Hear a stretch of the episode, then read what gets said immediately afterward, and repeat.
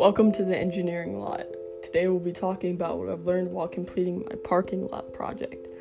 We're going to go through my responsibilities within this project, what I've learned about teamwork, programming, and building, and we're going to go through my struggles and my successes. You're listening to The Engineering Lot by Nyla March.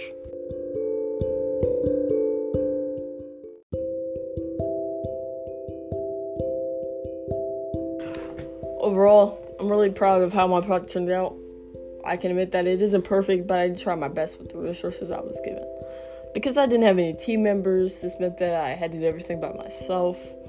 Journal, formulating ideas, coming up with how this idea could become reality, and everything else that was in the project. It was a big responsibility and can usually be divided up in a group, and I didn't really have that privilege. Um, that's why if I ever did this project again, I would most definitely uh, request a teammate.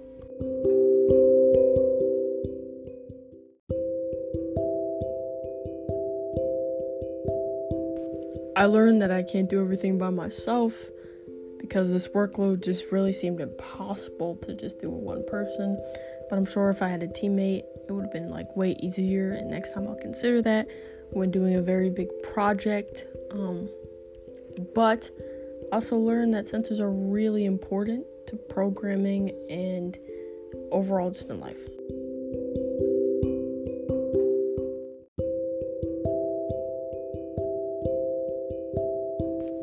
Because I wasn't able to be in physical school, I really just had to rely on my computer. I wasn't able to really build anything.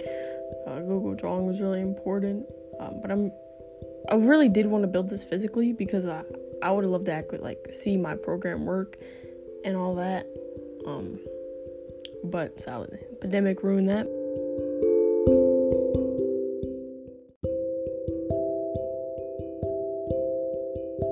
So, just a quick recap. Um, I really did enjoy learning about this, like learning about parking lots, and I really didn't imagine how innovative they really can become. You know, and how Ford they're moving in the future. I did a lot of research on parking garages. They're pretty cool, actually.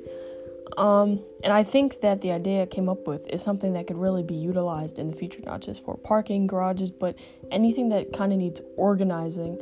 Um, and plus, the color design is something that could look um, nice aesthetically as well. But at the end of the day, I did fall short when it came to a lot of my work just because I was working by myself. It was a lot of work. Um, virtual student was, it was just a lot. Um, I was really stressed out about it, but I think for what I did and what I could do, I think I did quite alright.